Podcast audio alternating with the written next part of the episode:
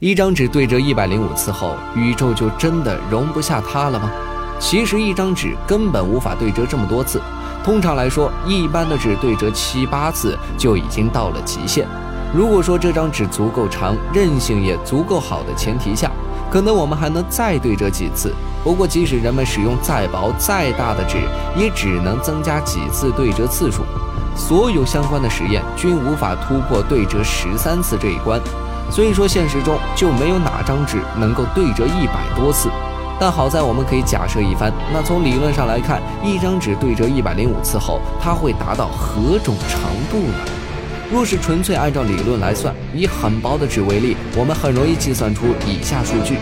我们假设这张纸的厚度为零点一毫米，对折一次后，它的厚度会翻倍，也就是零点二毫米。第二次为零点四毫米，第三次则是零点八毫米，第四次为一点六毫米。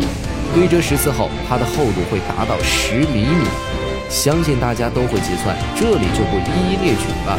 在简单的计算中，大家应该都发现了一个规律，就是这张纸折叠 n 次后，它的厚度就等同于零点一乘二的 n 次方毫米。这一规律能帮助我们快速的计算出这张纸的厚度。这时，不可思议的事情也来了。经过计算后，人们才明白，我们还是太年轻了。不要震惊，对折二十七次，这张纸的厚度就已经变质了。它的厚度约为十三公里。你知道吗？即便是飞机也没办法飞到这个高度。对折二十八次，这张纸的厚度约为二十六公里。紧接着是五十二公里。你发现了吗？如果一张纸能被折叠三十七次，届时地球也无法容纳下这张纸。